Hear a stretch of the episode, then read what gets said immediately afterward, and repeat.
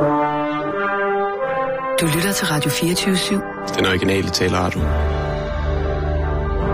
Velkommen til Bæltestedet med Simon Jul og Jan Elhøj.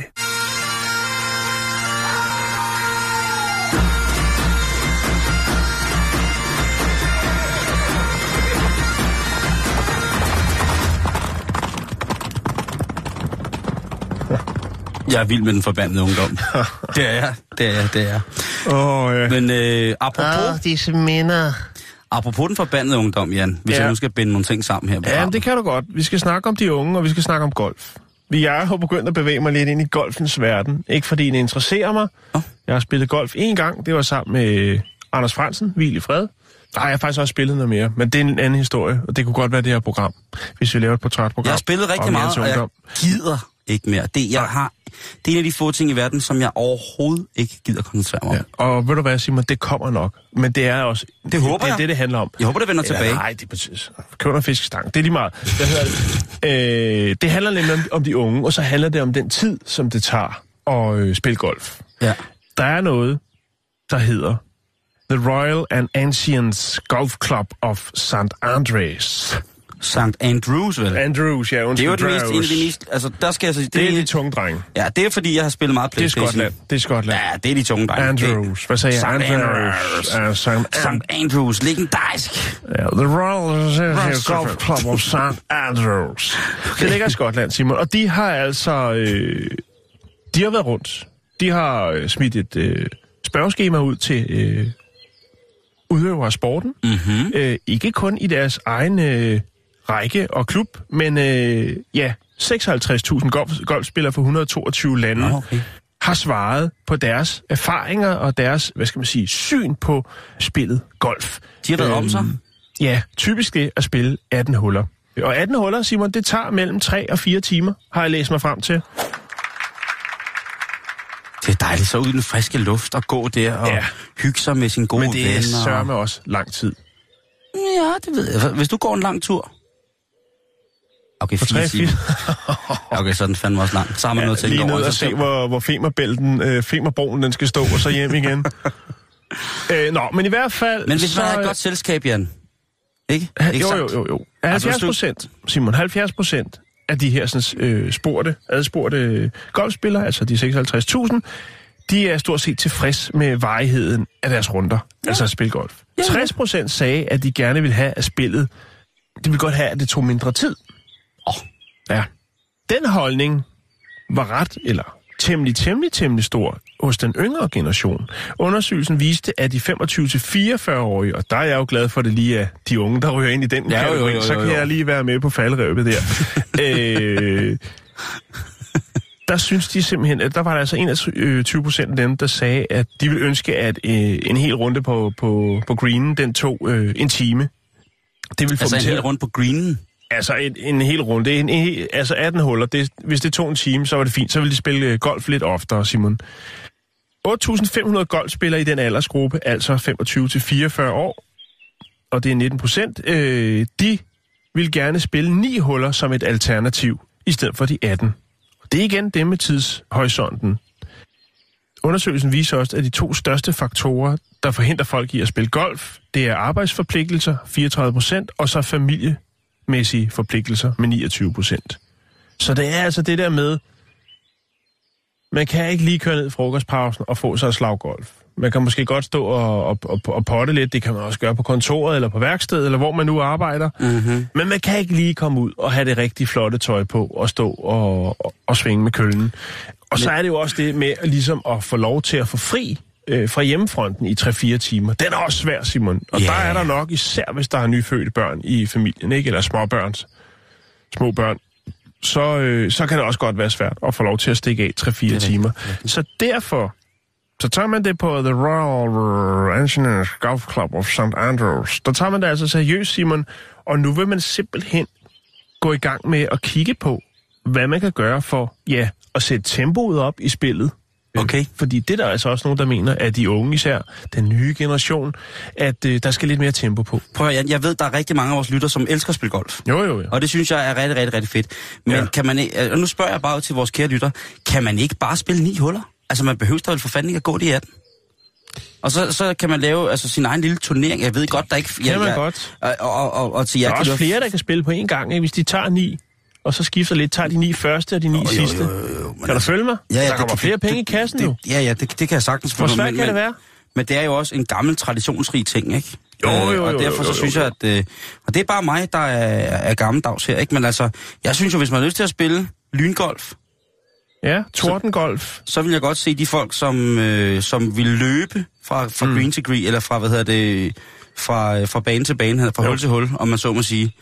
Og der er det altså, øh, altså, Jo, men altså, de, de vil have, prøve at undersøge, ligesom, hvad er det for nogle faktorer, der ligesom bidrager til, at, øh, at sporten bliver så langsom. Hvad er det, der ligesom gør det? er det ikke det, der er charme ved det?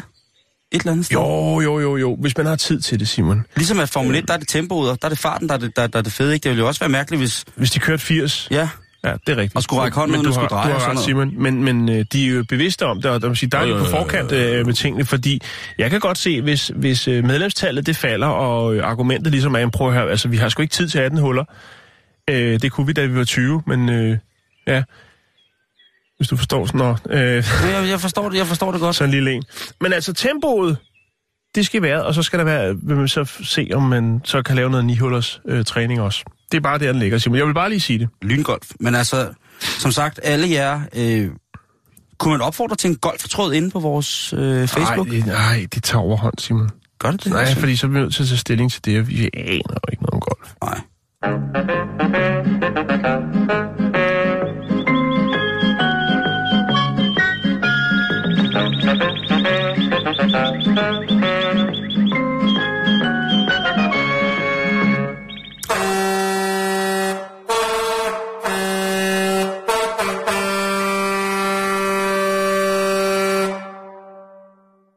Er man på trendy klubber, så vil man også vide, at det gængse toiletbesøg på den her ybermoderne klub er ret vildt efterhånden. Der bliver gjort rigtig, rigtig meget ud af, at man kan træde på naturens vegne i omgivelser, som både er en form for installationskunst, en måde, hvor at man interaktivt altså, går ind og bliver en del af installationen i, i forhold til det visuelle udtryk af klubben. Og det har jo været i den grad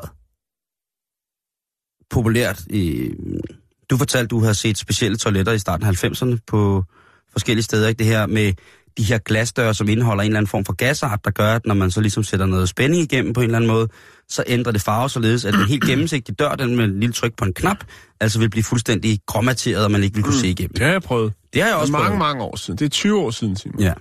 Og jeg har været på, på nogle, igen, ja, vi bliver nok nødt til at tage til Japan, ikke? men der var også natklubber, hvor, at, øh, hvor det hele ligesom var, man kom på toilettet, Hvor så var glasset det, ikke blev materet. ja, lige præcis, hvor der så kom, kom to ekstra ind på toilettet, der stod og spillede folkmusik.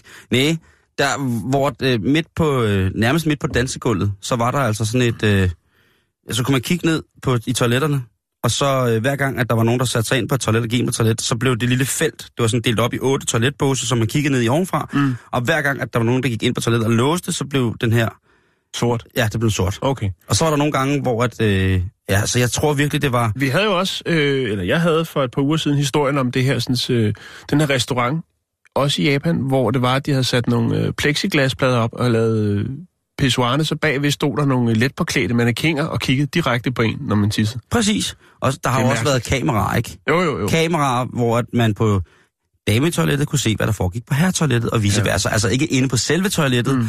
Ikke under selve besørgelsen, men altså i forhold til, hvem der stod og sludrede med hvem, og talte osv. osv.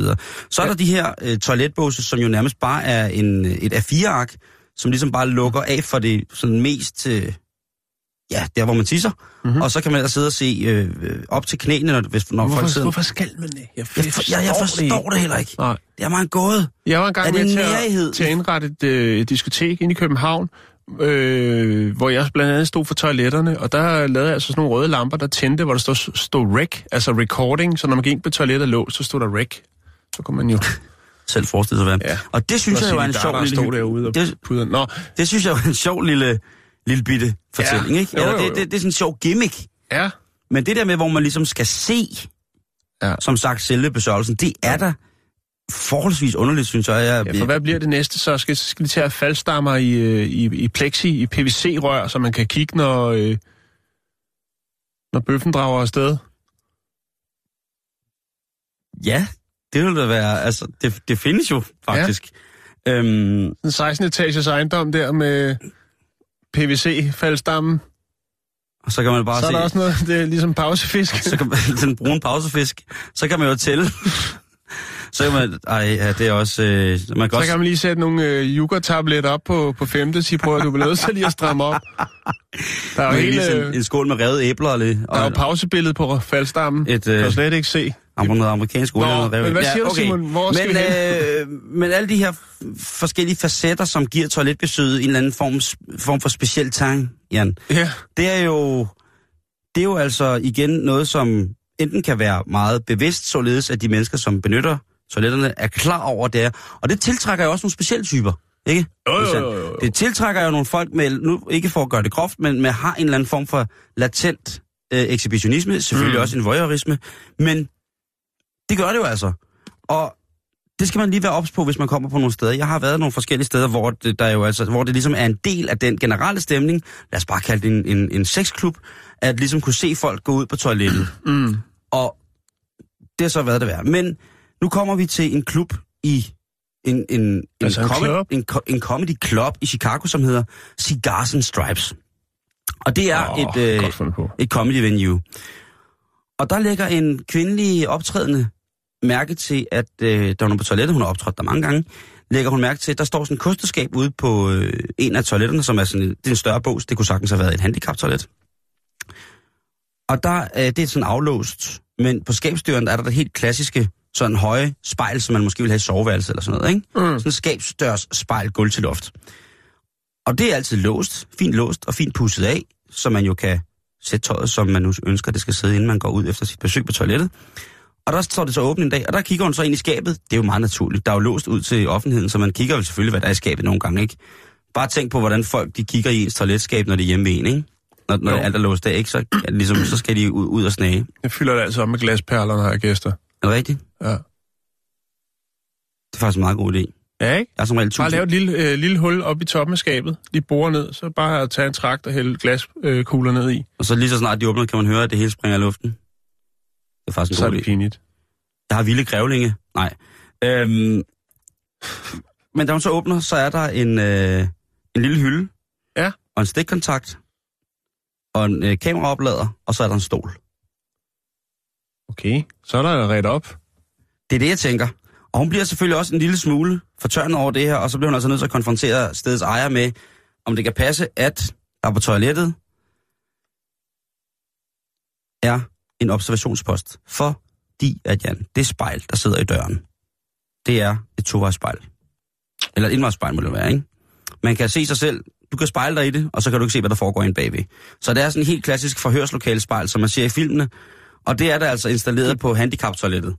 Ja, okay, så har man også meldt ud, så ja, Et eller andet sted, ikke? hvad man er til. Jo, Og, men det er ikke øh, og jeg tænker bare, hvor, hvor det sker ellers i Danmark for eksempel. øh, svømmehallerne.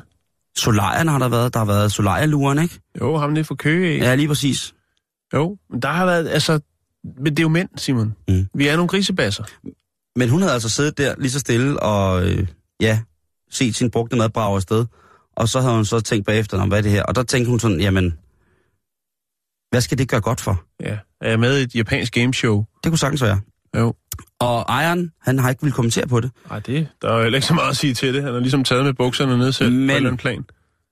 En medarbejder har sagt på stedet, at øh, alle har vidst, at øh, det skab fungerede sådan der. Og nu prøver hun bare at gøre en sag ud af det, fordi hendes comedy den er så dårlig. Så er vi herude i naturen igen. Ja, vi er i noget jungle Det er art. nemlig jungle. Men det er ikke kun junglen, vi skal snakke om. Jeg synes bare, det er en god atmosfære at sidde i. Lige være lidt i junglen, ikke? Okay, ja, okay. Og Jan, lortet, det går sgu ned for tiden i den arkeologiske verden. Vores Ja. fortid, sådan som professor og doktor har forsøgt at regne sig frem til, at den skulle have set ud, ja, den får nogle gevaldige klø lige for tiden. I hvert fald inden for nogle trosretninger. Det er jo også, altså arkeologi er jo også trosretninger, religioner på rigtig, rigtig mange måder. Når man læser ting, så er der nogen, der mener én ting. Det er ikke blevet så meget krig endnu, Nej, og det, der kan man jo pris, øh, pris, hvad hedder det, arkeologien. arkeologien, tak Jan, fagfolkene i, i Ja. arbejdet med vores, vores fortid blandt andet, kan vi jo prise dem lykkelig for, at det er som regel meget, meget smukke, men også meget fredelige og pacifistiske mennesker. har sjældent hørt om øh, store arkeologiske masseslagsmål, men øh, hvem ved, måske er det ved at være op over, at vi på et tidspunkt ser 4-5 mennesker med små grisehårspensler og udgravningsspartler gå amok med gipsafstøbninger af gamle flintøkser. Jeg ved det ikke, men der er lidt røre i andendammen i øh, det arkeologiske swag PT. Og sådan er det jo med de her ting, som sådan er mellem 80 og 100.000 år gamle. Det er jo ret beset svært at helt 100 holde styr på, hvordan de skete, og hvor og hvordan og så videre. Jeg er i hvert fald 100% overbevist om, at de her kloge folk konkret har løst ufattelig mange spørgsmål om oprindelse og evolution. Det er jeg ikke på noget tidspunkt i tvivl om, og jeg vil også gerne vedkende mig og vedkende mig deres trosretning i forhold til, når de beviser de her evidensvidenskabeligt baserede punkter, som kan angive, hvordan evolutionen den ligesom har forestået for os. Det vil jeg meget gerne medgive dem. De skal have klap på skulderen, de skal have fem svin, de skal have en lille håndtrold, de skal bare gøres glade. Ja. Men jeg er ikke stensikker på, og det vil jeg også gerne sige åbenlyst, jeg er ikke stensikker på, at de har 100% ret i alt, hvad de øh, svinger efter os, selvom de er uddannet i at kunne tage prøver og måle og se og veje og alt muligt mærkeligt, har geografiske sammenligningsgrundlag, antropologiske, alle mulige former for, for parametre, som de kan trække og styrke sig selv på i forhold til deres fortællinger om, hvordan vi har, for eksempel som mennesker har udviklet os. Mm-hmm. Og Jamen for eksempel os mennesker. Der er jo nogle for, der er rigtig mange forskellige retninger af, hvordan vi er opstået. Der er jo selvfølgelig de gængse religioner, som tror, at vi er kommet ud af det rene og sker ingenting, at vi i en eller anden partikulær herkomstceremoni ved en større skabers kraft er blevet, har fået dannet af møberne eller de her små mikroskopiske livsgevækster, som så er blevet til os på et eller andet tidspunkt. Var, øh, var dumme nok til at blive så også, kan man sige. Øh, men der er netop nu fundet, Jan, 47 mennesketænder i en kinesisk kugle. 47 mennesketænder i en kinesisk Og så kugle. tænker man, Det ja. lyder som en rigtig god roman. Ja, lige præcis, ikke? Ja. Øhm, Det er eller, en virkelig dårlig historie for de grå sider. ja, eller en Thomas Rode kogebog. Man kan aldrig vide. Øh, hvad hedder det? Men øh, det, der er vildt ved det her, det er, at tænderne, de er 80.000 år gamle. Det har man altså anslået. Og øh, hvis man holder til den gruppe af arkeologisk velfunderede mennesker, som mener, at øh, der har været en såkaldt udvandring fra Afrika for eksempel. Man mener, at øh, vi alle sammen Det startede i Afrika. ja, at det, på det der er det afrikanske kontinent øh, i dag, der startede ligesom tilblivelsen med, med os øh, og som mennesker, altså at de her præhistoriske mennesker før os, som man vil, måske vil betegne neandertalerne som, øh, jamen, de stammer altså øh, hernede fra omkring. Og øh, hvis man tror på det, så er det lidt et problem, hvis man har fundet 80.000 år gamle tænder. Hvad er det for nogle tænder, det skal jeg lige have at vide igen? Øh, mennesker, jeg, jeg kan ikke det der tandlæse noget med A plus 9. B. Okay, altså, så der er hul i den ene. Nå, det, det ved jeg ikke. Jeg, kan, jeg, lægger, jeg lægger med glæde et billede op af de her tænder, så hvis der er nogen, der mangler, så kan de jo lige øh, lægge det ind. Men, mangler. men som sagt, hvis man tilhører den her, øh, det der chokerer mest, det er jo nok de mennesker, som, som mener, at, at mennesket udvandrede for cirka 60.000 år siden fra Afrika. Det er jo nok mest dem, der har lidt et for, forklaringsproblem i forhold til, til de her nye kines, kinesiske tænder. Øh, fordi så er der jo lige et, i deres trosretning, i deres religion inden for arkeologien, så er der jo lige et hul på 20.000 år med migration, blanding af racer, måske endda arter, øh, beboelse, vores opfattelse af, hvordan civilisationen, civilisationen øh, hvordan synes, vores sociale egenskaber og sådan noget er skabt. Jamen, der er 20.000 år faktisk ret meget. Ja, Der kan, der kan sgu ske en fucking del på 20.000 år. Hvis man, ser, hvor, hvis man for eksempel ser, hvor meget vi har præsteret at bare ødelægge på vores jordklode på 2.000 år. åh, men... Det er fandme godt klaret, ikke? Åh, det er rigtig flot. Det er rigtig, rigtig flot Øhm, klaret. Men stadigvæk. Så, så, så det er... Så, så det er heller ikke opfundet dengang, Simon. Jamen det, altså, det er jo også bare noget, vi siger, ikke? Det kan godt være, at de bare på et tidspunkt, at de opfandt, øh, du ved, sådan et kæmpe stort solur, og så på et tidspunkt, altså, der ligger en eller anden neandertaler, ikke? Og bare solet sig med helt hård Tiden går jo hurtigere nu, fordi vi har opfundet den. Jamen, Det kan man sige. Begrebet. Det er jo fuldstændig... Oh, Ja, det er tung. Tung lyrik på en mandag. Jeg tager lige noget ginseng her. okay, det er dybt, det der, mand. Skal jeg lige have et inge, ingefær-shot og smøre pungen i galanka inden, at det hele... Så jeg får natsynet igen. Hvad hedder det? Rolig nu, tidsmandeheks. Jo, jo. Hvad hedder det? Fordi vi skal lige gøre det her færdigt. Ja, vi er slet ikke Fordi startet. i 2011 til 2013, der udgravede de her forskere det her hulegulv i øh, Fiyang-hulen ved øh, Dangbage i Daoshan i det sydlige Kina. Yes. Og der fandt de så de her forskellige tænder i noget gulbrunt ler. Udover det, så fandt de også tænder for noget, som skulle være kæmpe hyæner, fortidselefanter, kæmpe tapirer og ellers forfædre til nutidens store panda. No! Peter C. Kjærgaard, som er direktør for Statens Naturhistoriske Museum, han siger til videnskab.dk, at øh, Træder man et skridt tilbage, står vi med dette studie med en historie, hvor den traditionelle eurocentriske selvforståelse for et ordentligt hak til fordel for et kinesisk favoriseret narrativ. Der indtil videre ikke har haft særlig opbakning ud fra Kina. Det er spændende tider, siger han. Og det er altså øh, Peter C. Kjærgaard, eller PC, fra Statens Naturhistoriske, som lige brækker det lort ned med. Det er faktisk spændende tider, det her. Øhm, og den her out of Africa-teorien, den er jo ret spændende, hvis man tilhører den. Men i virkeligheden, så er der jo faktisk øh, ved, noget, ved nogle udgravninger i forhold til Australiens originale urbefolkning, så er der jo faktisk fundet nogle ting i, øh, i, i noget genomforskning, som faktisk øh, har påvist, at der også var mennesker, eller en civilisation med noget, der minder om mennesker, i hvert fald i det mindste, for omkring 70-80.000 år siden på det australske kontinent. Så det er jo et spørgsmål om, hvilken trosretning man er til. Øhm, det, må, det må man jo sige. Men udover de kinesiske tænder, Jan, så, så kokses der også i dinosaurverdenen, i arkeologiens verden, fordi man har fundet ud af, at øh, de store langhalsede dinosauruser, altså de her kæmpe store, øh, søde, blide øh, vegetarer, øh, var varmblodet. Og de havde en kropstemperatur, som rigtig meget kunne minde om vores. Mm-hmm. Mens dinosaurer, som for eksempel var beslægtet med Tyrannosaurusen, øh, kun formåede at have en kropstemperatur på lidt under 22 grader. Så er vi ude i noget koldblod, noget, noget reptil, nogle ting og sager. Og det er jo ret sindssygt at tænke på, at, at det kan have betydning for, hvordan at vi har udviklet os. Fordi hvorvidt at dinosaurerne de var enten koldblod eller varmeblod, det har virkelig, virkelig stor betydning for en forståelse af, hvordan de levede. Og så selvfølgelig også, hvordan at de evolutionsmæssigt gik til, mm-hmm. eller hvad de blev til, og har vi nogle forfædre i det, og selvom det er reptiler, eller lidt de lægger æg, og der er mange mærkelige ting.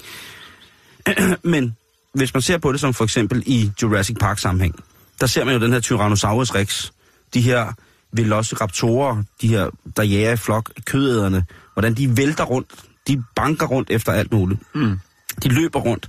Hvis det er sådan, at de faktisk har været koldblodet, så har det ikke været reelt så meget øh, det, de har faktisk gjort. Fordi at koldblodet dyr, de er jo faktisk ret afhængige af, at solen skal varme dem op, så de ligesom får noget energi. Øh, fordi de kan ikke rigtig regulere deres kropstemperatur. Så hvis det bliver for varmt, så betyder det, at de må holde deres fysiske sådan, niveau virkelig, virkelig lavt, for ikke at overophede selv. Det vil jo så sige, sådan noget som at jage i lang tid, det er en rigtig, rigtig sløj idé. Det er noget lort, hvis mm. man er Tyrannosaurus marin og er koldblodet så, har du, så er du fucked, hvis det er for varmt. Så skal du bare ligge og gispe et eller andet sted. Ligesom når hunden rækker tungen ud. For i svale lidt. Og det er jo en skandale, Jan, for Jurassic Park-holdet, hvis den teori holder stik. Ja. Der jager dinosaurusen jo. Tyrannosaurusen jager om natten i regnvejr, hvor det er koldt, selvom det er på en tropeø. Det er tydeligvis ikke noget, som en rigtig Tyrannosaurus, ifølge nye kilder, vil have givet dig foretage sig. Nej. Når man er arkeolog, øh, hvad hedder arkeolog? Arkeolog. Når man er arkeolog, evolutionsteoretiker, oprindelseskonspirator, Ph.D. i dinosaurus eller doktor i evolution, mm. så er der jo altid noget nyt at gå i gang med. Ja. Og det er, det, jeg, det er jo det, jeg synes, det må være så fedt ved at beskæftige sig med ting, der er uddøde. Man kan altid lige spekulere sig frem til noget nyt. Det, Jo, synes, jo, det, det- synes, det synes jeg er... Øh, Der kommer vand på møllen. Og der er vel et eller andet i virkeligheden i, at øh, fortiden den aldrig nogensinde løber tør for materiale. Det må der være et eller andet givende i, når man starter på arbejde med Det er det. tungt lyrik lige der. Hvad for noget? Det er godt formuleret. Jeg anerkender. Altså det der med, at der er vel noget med, at fortiden aldrig løber tør for materiale.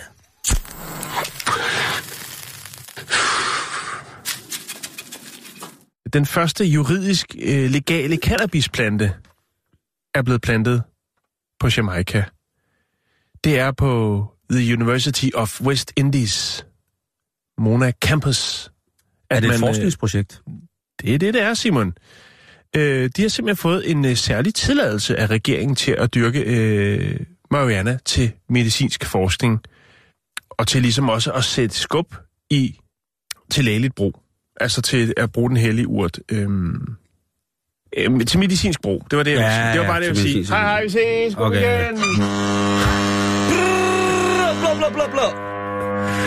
Hvor er det andet horn, Jax? Find dit andet horn frem. Så, så er jeg tilbage. Hej. Øhm, og det er altså for at sætte skub i det hele, Simon. Det er for at sætte skub i forskningen, og det er også for at sætte skub i den øh, medicinske marijuana, så folk kan have det godt der, ikke? Ja, fordi der er jo... Øhm, der er jo alligevel noget ved Jamaica, som gør, at, at den hellige urts forekomst jo nærmest er religiøst betonet. Ja, og det er også derfor, man tænker, hvorfor er det egentlig ikke der, det hele det startede? Hvorfor er det ikke der, man slog hul på bylden? Og hvorfor er det så først nu, hvor stort set, at øh, ikke alle stater, mange stater i USA jo øh, har stor succes med det, og skovler. Penge ind til statskassen. Ja. Nå, jeg fortsætter lige, Simon. Ja, endelig. Øhm, der ligger nemlig faktisk også, jeg kan lige sige, at øh, man har lempet lidt på nogle regler øh, i en ny lovgivning om, øh, om stoffer på Jamaica. Øh, og den er trådt i kraft i år, og den giver altså mulighed for at øh, udvikle og forske i, øh, i marijuana, medicinsk marijuana øh, i Jamaica, eller på Jamaica. Øh, der er en lignende tilladelse eller licens, der er givet til Jamaica's University of Technology, øh, og de er altså også øh, lægger lige om hjørnet, Simon, til også at gå i gang. Videnskabsministeren Philip Paulwell, han siger, jeg vil godt vide, når I begynder at eksperimentere, og så vil jeg godt finde ud af, hvad I finder i planten. Så det er lidt som om, at de ikke trækker på, øh, hvad der er af viden ellers, men de starter fra scratch. Det mm. kan være, at de tager det med friske, eller måske lidt, lidt stenede øjne på det, og starter helt forfra, og kan finde noget nyt. Det kan være, at det er det, de tænker, Simon. De siger, vi, øh, vi gider ikke at høre på, hvad I andre I har lægget råd med med den plante. Vi tager den fra scratch.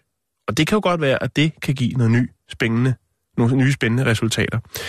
Justitsministeren Mark Golding, han var til stede, da man plantede, ja, selvfølgelig ligesom det første spadestik, så var der også fornemme herrer og kvinder til stede, da man plantede den her første juridisk legale cannabisplante på universitetet. Men det er jo, altså, ja, når du taler du lige færdigt, så tak. Tak, Simon. Sorry. Øhm, og det er jo altså det, det er jo det her med, at øh, man, man ligesom siger, jamen øh, lad os komme i gang, lad os få slået hul på bylden, og øh, lad os så se, øh, hvad for nogle økonomiske aspekter, der så senere hen kan være øh, i det. Øh, og som, som du sagde selv, øh, altså Jamaica burde jo egentlig have taget hul på den for lang, Ja, lang, lang, lang ja, tid siden. Det burde Øhm, jo nok i forhold til, at... Men man er lidt i gang, Simon, nu, fordi der Ja. ja. man er også den seneste øh, lovændring, øh, eller det seneste lovtiltag, har altså også gjort, at man øh, delvis afkriminaliserer øh, det at have øh, små mængder af, som de allerede kalder det, lægemidlet på sig. Mm-hmm. Øh, altså, man har løsnet lidt for restriktionerne omkring øh, medicinsk marijuana. Så der sker altså noget på Jamaica. Og det er rigtig sjovt at se det her billede. Jeg ved ikke, om jeg lige stadig har det. Det har jeg nok. Jeg kan lige lægge det op. Hvor man altså ser nænsomt den her øh, plante, som jo nok har temmelig gode øh, forhold til at gro. Hvordan den nænsomt bliver øh, sunket i, eller hedder smidt i jorden. Øh, kælet i jorden, vil jeg næsten sige, af Mark Golding, som er justitsminister, og et andet hold af meget, meget fine og fornemme folk. Men Værsgo, hvor, Simon. Hvorfor er det så, at, vi, at de så på den måde bliver sat så meget i sammenhæng med cannabis på Jamaica? Jeg tror, Bob kan tage en del af det, ikke? Bob kan tage en, tage en del af det, men hvorfor var det lige præcis Bob, han valgte at bruge urten? Det er jo fordi, at de tilhører den her trosretning, som har en tilknytning til Haile Selassie eller Rastafari. Ja. Hvad hedder det? Og det er jo altså, øh, når man er Rastafari, eller når man er Rasta, jamen så, øh, så regner man jo den etiopiske prins Haile Selassie for at være Gud fader Jesus Kristus i en hellig renhed, hvis man kan sige det sådan. Han er Guds søn i en hellig renhed. Han er ligesom, han er en, en pakke af alt det gode, kan man ligesom sige. Øhm, I det, at man kan sige, Rastafarian, altså dem, der, øh, der dyrker og praktiserer religionen, det ja. så vil være dem, som udgør helligånden. Ej, at forveksle Øh. med Pastafarians. Det er noget helt andet, ja. Ja. Øh, samme program, men på et andet tidspunkt. Yes. Øhm, Hvad det sige det? Og for dem, jamen der er indtagelsen af cannabis et sakrament. Altså det er helligt for dem, og det kan man sige, i, i den almindelige øh, den almindelige kristendom, hvis man siger, der er der jo også sakramenter, der man sige, at øh, den romerske katolske kirke, der har vi jo syv sakramenter, øh, hvis man vil det på den måde. Vi har dåben, øh, vi har firmelsen, så har vi kommunionen, så har vi skriftemålet, de syge salveste, og så har vi ægteskabet og præstevilsen. Øh, de syge salveste, det er altså også det, man kalder den sidste olie, kan man sige. Og så har de altså det her med, at de mener, at det er et helligt element i det mm. det kunne være ligesom røgelse og myrrasker i den katolske kirke, jamen så er indtagelsen af cannabis også en del af dyrkelsen, af tilbedelsen af den her gud, øh, Ras Tafari. Og man kan så undre sig over, hvorfor, når en så stor del af folkene på Jamaica er udtalte Rastafaris, øh, at der ikke har været debat om, hvorledes og hvordan at man kunne legalisere det her, så, så det ikke blev et, øh, Ja, et det er problem. tankevækkende. Det, det er tankevækkende, når man har været dernede, så vil man jo også vide, at det er ikke fordi, det skorter med pegefingre imod at ryge offentlige steder at, øh, på den hellige urt. Det, mm. Der lugter ret sødt ret mange steder, og går man til koncert for eksempel, eller Du kan ikke komme ind uden den hellige urt. det, det, det er i hvert fald ret... kropvisiteret, hvis du ikke har noget på dig, så er det ud. det, det, det, kan være, det kan være ret tæt på, men altså stadigvæk, øh, det er rimelig vildt.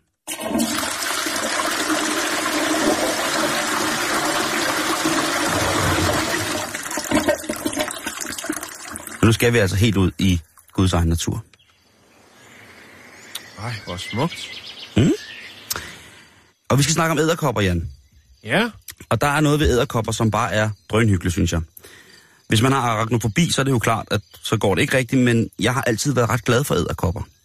Ja. Og æderkopperne, de er jo karakteriseret ved at have den her todelte krop og otte ben, og så har de spindevorter og giftkirtler. Der er cirka 500 arter i, i Danmark af æderkopper, ud af de cirka omkring 40.000 arter, som vi kender til, der lever i hele verden. Og de fleste æderkopper, de er jo øh, kendt for at have det her spindelvæv, hvor øh, der så flyver flyre, fluer og myg og helt små hjorte ind i, og så bliver de så fanget, og ammenam, så spiser æderkoppefar eller op.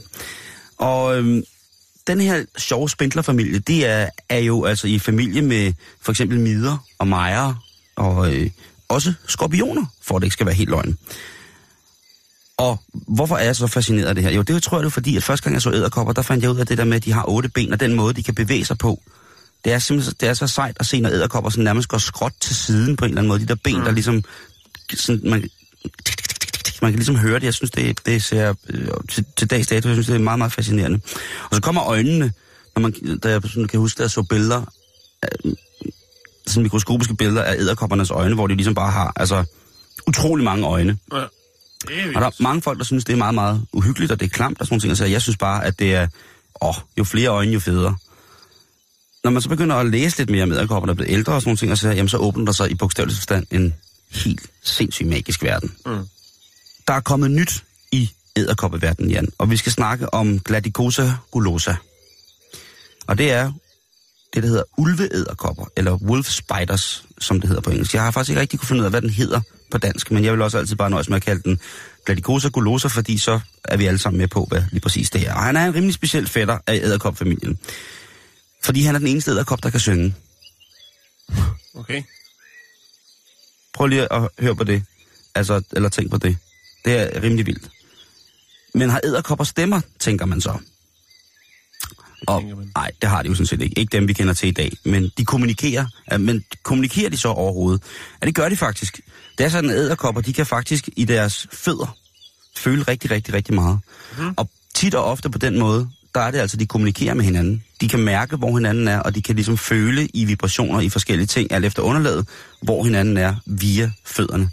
Så det er altså et meget, meget, meget veludviklet sanseapparat, som de altså har dernede. Tænk på, hvis vi kun, hvis vi ikke skulle snakke, men vi bare kunne kommunikere ved at, ligesom, at være i nærheden af hinanden. Mm. Det ville være et kedeligt radioprogram, men alligevel stadigvæk en sjov tanke. Udover det, så ser æderkopper ret fantastisk. Og deres øjne er super svedige, fordi de har jo som sagt en del af dem. Og hver af de her øjne har faktisk en forskellig funktion hos mange af de her arter. For eksempel så har øjnene på siden af æderkoppens hoved. Allerede der er der nogen, der sidder og tænker, "Ud, der sidder måske nogen i bilen nu og kører, er på vej at køre hjem, eller på cyklen eller i bussen og lytter til programmet, og, og kan mærke det sådan kribler ned ad ryggen på dem, og de får sådan fnider. Bare roligt, der er ingen æderkopper. Der er ingen æderkopper. Men for eksempel har man fundet ud af, i et studie fra 2013, hvor man forskede i springeræderkopper, at de øjne, de har på siden af hovedet, æderkopper, de fungerer faktisk rigtig meget som et sidespejl i en bil. At jamen, de er tilsluttet et sted op i, i, i synscentret hos æderkoppens, i, i, hans- i æderkoppens hjerne, hvor at, jamen, de bliver aktiveret, de er aktiveret hele tiden, men hvis der er ting, der nærmer sig hurtigt bagfra eller fra siden, så kan de reagere på det, og det er, de, det, er de, sådan, det, er det, de øjne er til. Det er sgu da mega blæret at have. I stedet for at skulle dreje hovedet og sådan noget, så jeg, ja, vokser der bare lige et øje ud på siden af hovedet. Bum, så er den der. Ikke så meget pis. Man taler jo tit om, at på øjnenes placering på hovedet, der kan man finde ud af, om der er predator eller prey. Altså er det en, en jæger, eller er det et bytte. Mm. Og der siger man jo, at de som os, der har øjnene siden midt i fjeset, kiggende fremad, jamen vi er det, der hedder predators, altså vi er det, der hedder jægerne, og byttedyrene, det er dem, der har øjnene på siden af hovedet, dem, som har skæret et stort synsfelt, altså det kunne være jorden eller sådan noget. Men æderkoppen... Fugle. Fugle. Mm-hmm. Men æderkoppen, den har sgu da begge dele. Den er dobbelt op. Den er dobbelt op. Ja. Hvad fuck sker der, mand? Jeg er æderkop. Slap af. Øhm, men denne her fantastiske ulvedderkop, den er rigtig, rigtig, rigtig cool, fordi den er et vaskeægte creature of the night. Det er en nocturnedderkop, og den øh, er karakteristisk ved, at den faktisk ikke spinder. Den laver ikke spindelvæv, den sætter ikke, den sætter ikke øh, net.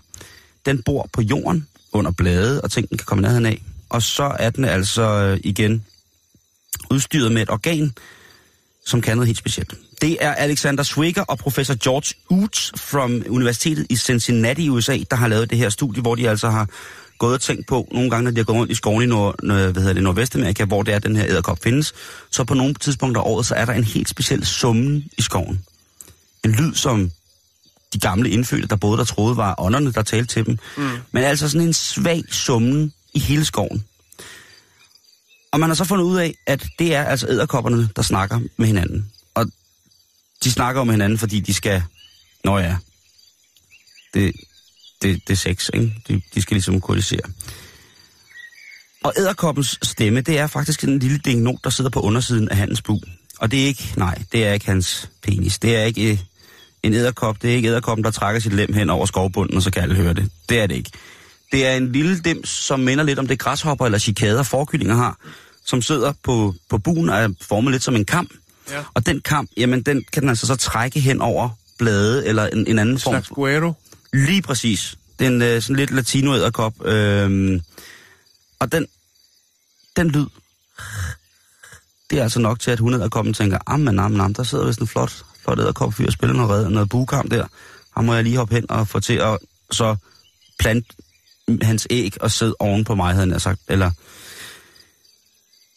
Og det er mærkeligt, fordi der er ingen andre æderkopper, der laver den her lyd. Det er den eneste, der ligesom gør det. Og det er så faktisk noget, som der ikke er skrevet så forfærdeligt meget om, om hvordan æderkopper kommunikerer. Så jeg vil da håbe på, og selvfølgelig her i Bæltestedet, der følger vi selvfølgelig med på, hvad der kommer til at foregå, om der er nogen udvikling i det her. De anslår, at der ikke er tale om et, som, et sprog som sådan. Men kan æderkopper så høre den her lyd? Kan de høre den? Faktisk så er forskerne mere til, at de mærker det. Vi snakkede om æderkoppens fødder, at den under den sin små æderkoppefusse nu, så den har den altså nogle rimelig gode øh, hvad hedder det, sensoriske redskaber. Og det man mener, det er, at den lyd, den, laver en, den sender en helt speciel vibration afsted, når for eksempel hanæderkoppen og hunæderkoppen er på samme blad. Den maksimale effekt er altså, når de er på, øh, på bladet, der kan høre det. Forskerne de isolerede de her små æderkopper. De isolerede hanæderkoppen og provokerede ham til at lave den her lyd. Så isolerede de hunæderkoppen i et rum for sig, og sikkert en dejlig, dejlig treværelses. Og så afspillede de så lyden, altså en forstærket lyd af det her, mm. hvor hun reagerede på det. Men det var mest på vibrationsmæssigt. Hun gik lidt rundt om sig selv og tænkte, ah, er der en farlig lækker hanæderkop, der sidder og spiller på sin bugkam et sted? Det var det selvfølgelig ikke. Men lige pludselig har der åbnet sig en helt ny verden for hvad æderkopperne skal og kan. Mm. Jeg er jo bare glad for.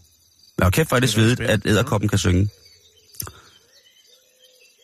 Om den er giftig? Er den giftig? Nej. Ikke den her. Ikke specielt. Den skulle, altså, det skulle ikke være rart at blive bidt af den, men den skulle ikke være til at dø af. Så er den jo fin. Så den kan bare sidde og synge. Så den gad jeg godt at have. Hvis, man kunne, hvis den ikke blev for invasiv, så kunne man have sådan en ude i haven. Så kunne den lige tage alle de dumme ting som ikke skal være i grøntsagerne. Og så kunne den lidt spille musik samtidig. Det er svedigt nok. Her er det koppe band. Wow, oh, Blackman, der var den helt gratis.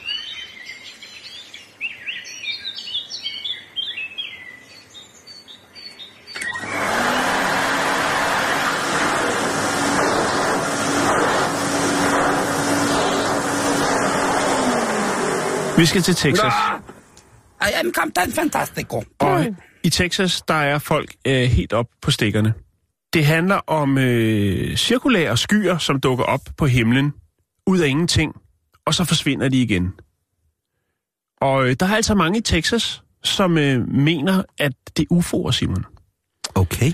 En bølge, en lindstrøm af observationer øh, i slutningen af sidste måned har skabt forroer på de sociale medier. Fordi i dag er, øh, har folk jo et kamera, lige meget hvad, stort set, så hiver det frem, deler det på sociale medier. De her sådan, øh, cirkulære skyer mener folk så er en form for UFO'er. Det gør jo så, at meteorologerne jo, som jo stort set ikke laver andet end at lyve hver dag, uden at blive stillet til regnskab for det. Lidt ligesom de gør ind i Folketinget. Nå, men øh, de er jo så nødt til at gå ud og sige, tak, øh, det er ikke UFO'er. Det er øh, simpelthen bare Englebrutter. helt almindelige skyer, okay. som selvfølgelig opstår på en speciel måde. Det kan jeg uddybe lige om lidt. Eller skal jeg gøre det nu? Der er det nogen, der har bildt øh, nogle børn ind, at øh, skyerne var englebrutter. Det ved jeg ikke. Mm. Mm. Men øh, den kan du lige skrive ned til, når du skal være far. Ja. Det, det, der sker, Simon, når det er de her UFO-formede skyer kommer, efter hvad jeg kan finde ud af, så er det det her med, at når man er sådan lidt oppe i de, sådan, de, de, de køligere luftlag, øh, og så er et varm luft tvinges op. Det kan for eksempel være der, hvor der er bjerge. Så kommer en varme luft ned langs jorden og bliver presset op langs bjerget. Og fluff, så har man altså de her cirkulære skyer. Og de kan jo så drive lidt rundt. Øhm, og så er det jo så, at folk observerer dem. Og øh, den side, der hedder MUFON, som jo må være øh, pangdangen til, hvad den hedder, skandinavisk UFO-inform... Hvad er det, den hedder, Simon? Den ved jeg, du kender noget til. Suføj, Suføj, Skandinavisk, ja. skandinavisk UFO-information. Der har amerikanerne så det, der hedder MUFON. Og de er simpelthen blevet tung spammet med folk, der mener, at de har set UFO'er. Og der er for eksempel den, der hedder øh, på hjemmesiden, der hedder rapport nummer 66323, Mm-hmm. hvor at øh, det jo så er en ven, og det er jo det, der gør det lidt specielt. Det er en ven, som øh, skriver observationen ind, og ikke den person, der rent faktisk har set den her UFO-sky. Men altså, den her rapport noteret øh, på MUFON, øh, rapport nummer 66323, der beskriver øh, den her person, som ønsker at være anonym.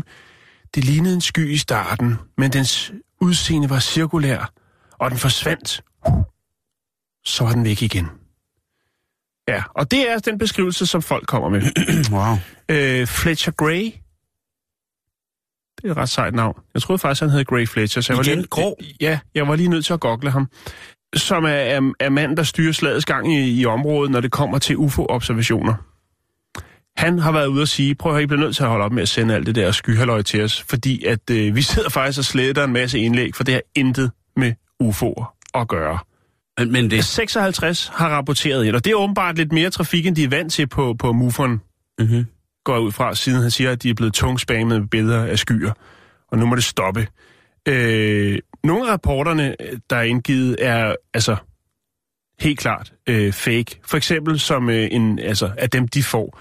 For eksempel så har de modtaget i sidste uge øh, en mand, som havde taget et billede af et skraldespandslåg øh, med grøn maling på, øh, og havde forsøgt ligesom at, og, øh, altså så han taget det sådan lidt nedefra af skraldespandslåget med skyerne bagved, sådan så han, altså så det måske med lidt dårlig fantasi godt kunne ligne øh, En ægte UFO. en ægte UFO. Åh oh, ja. Så de sidder altså derinde, og- og det siger Fletcher Gray, han siger, altså, altså prøv at høre, vi ved godt, hvordan en rigtig UFO ser ud. Så lad nu være med at tage håndbruseren op ude i havene, skraldespandslåg eller skyer. Vi ved godt, hvordan. Og vi registrerer alle ting, men vi bliver altså også nødt til at slette de øh, mest. Det er svedigt, at når jorden så bliver invaderet af UFO'er, så kommer de alle sammen ned og ligner skraldespandslåg eller grydelåg med sådan nogle kæmpe Ja. store snore i, og så er der sådan et moderskib, der hænger ud i rummet og fisker alle UFO'er ned med sådan en snor i. Det kunne, altså, så, så tror jeg, der var mange, der ville få... nu. Hvad siger du? Du koger lige nu, det er Ja, dejligt. men prøv at høre, hvis Ja. du forestiller dig, at du sidder ude på kloden, og så øh, kommer der en UFO, øh, hvor der, hvis du tror først, det er en helikopter, så kigger du op, så er det en kæmpe stor øh, pizzabrød.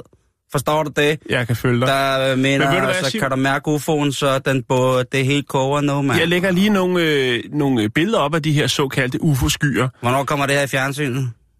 Det gør det ikke, men øh, jeg, Okay. du er ikke den eneste i Danmark, som har observeret øh, UFO'er, skal jeg fortælle dig.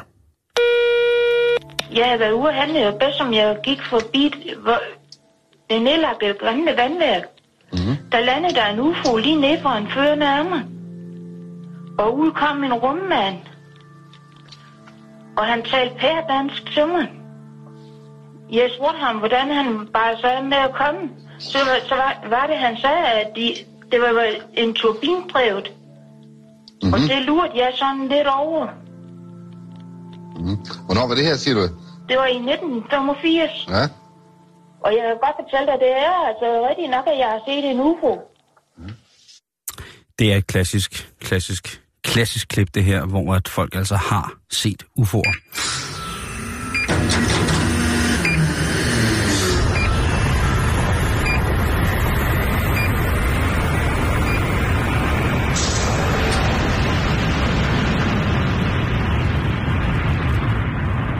Nå, det er svampesæson. Det er det i hvert fald Ja. i den grad svampe. Så, øh, yes, men, yes, men yes. i den grad, øh, hvis man øh, gebærder sig rundt i de danske skorpe, kunne se folk med en fræk lille kurv. Øhm, men jeg tænkte egentlig lige på, hvorfor ikke lige øh, belyse lidt omkring de her svampe. Hvad er de fem giftigste svampe, vi har i Danmark? det synes jeg er en god idé. Ja. Øh, og på femtepladsen, der har vi øh, almindelig stenmorkel. Øh, Ja. Det er, det, det er sådan meget, jeg ved ikke, om du kender den, Simon. Den, den er sådan lidt, Det gør jeg. lidt øh, svampe. Øh, det ligner lidt en brunsvir, der ikke, er, luften. der ikke er blevet ja, tilberedt rigtigt. I rå tilstand er øh, stenmorglen meget giftig, da maven spalter gift, giftstoppet gyromitrin til metyl, metylhydrosin. Ja, det var det. Man skal lige... Det er også nogle svære ord. Ja, men jeg ved det godt. Men det er ingen undskyldning. Jeg kan godt have forberedt mig hjemmefra, så jeg tærpet metylhydrazin hele morgenen. Men øh, det kunne jeg desværre ikke nå. Nå, metylhydrazin, det bruges blandt andet til brændstof til raketter. Så det er, det er noget, der virker. Øhm, tørrer man svampen i månedsvis, eller koger den i lang tid, så aftager den her sådan, øh, gift dog. Men jeg ved ikke, hvorfor man skulle gøre det, i stedet for bare at plukke nogle andre svampe. Men altså, det var på femtepladsen. På fjerdepladsen, der har vi puklet giftslørhat. Der, der navnet, det giver jo lidt ligesom svampen ja. væk, ikke? Jo, og øh, den minder jo til dels om nogle andre svampe, som er jo i den grad spiselige. Ja, altså den kan minde en lille bitte, bitte smule om kantarel, men den, Ja. øh, den har som oftest en højere stilk og er rundere øh, mm-hmm. i selve, mm-hmm. selve hatten, kan man sige. Den kan forårsage alvorlige nyreskader. Øh, forgiftningen viser sig ofte øh, først flere dage efter, øh, da nyrerne allerede er under øh, angreb. I svære tilfælde må man øh, ty til nyretransplantation. Så det, den er ikke god. Nej, den skal man sgu holde sig fra. Nej. Så har vi øh, randbæltet hjelmhat, Ja. hvilket jeg synes er et fantastisk navn. ja, altså bare hjelmhatten er jo god. Ja, hjelmhat, Det er jo ligesom to ting, to ja. dobbelt konfekt. Den indeholder amotoxiner øh, Mm. og kan give nyresvigt ved indtagelse i større mængder. Ja. Så kommer vi til andenpladsen, Simon. Og der er vi jo så i gang med nogle af, af klassikerne, nemlig øh, snehvid fluesvamp. Ja. Den øh, indeholder, og nu afslører jeg lidt, mindre giftstof per gram end øh, det grønne fluesvamp, men er stadig, øh, eller har stadig en dødelig gift. De første symptomer ved forgiftning ses først efter 8-10 timer. Øh, men der er giften så allerede trængt ind i lever og nyre. Og på førstepladsen, der har vi selvfølgelig den Rød. grønne fluesvamp. Grøn Simon. fluesvamp, ja. Kun 30 gram af den grønne fluesvamp er nok til at dræbe en voksen mand. Man har endnu ikke i, endnu fundet øh, nogen, noget effektivt middel mod det giftstof, som øh, den grønne fluesvamp indeholder. Det er ret vildt, Den, men den ser heller ikke så lækker ud, vel? Nej, den er, den er lidt, ikke- øh, Den er ikke, det er ikke en, hvor man tænker, mmm, ha. Den smager sikkert af lidt mint eller noget. Nej, den skal man holde sig fra. Man skal øh, lige sætte sig ind i tingene, før man går ud. Og, altså, jeg har hørt øh, folk stå nede i øh, det lokale supermarked, øh, hvor der jo nu øh, er store kasser, der pryder hylderne med kantareller, mm. og tænke, hold kæft, hvor er det dyrt, mand. Det går jeg sgu selv ud og plukker. Man skal lige Man skal lige kigge lidt i en bog først, Ja, før, det- før man går ud Eller med... have nogen med, som er eller have nogen det. med. Og der bliver jo arrangeret her i weekenden, bliver der Masser af gode masser svampeture. af gode svampeture. Og det, det er jo bare om at komme afsted, fordi der er Ja. rigtig, rigtig, rigtig, rigtig mange, rigtig mange gode svampe. Jeg var afsted sidste weekend og forrige weekend, og, altså hele tiden. Øh, og det er jo bare virkelig, virkelig, virkelig skønt. Øh, skal jeg lige gøre, gøre det klart for vores lytter, hvor meget man egentlig må samle?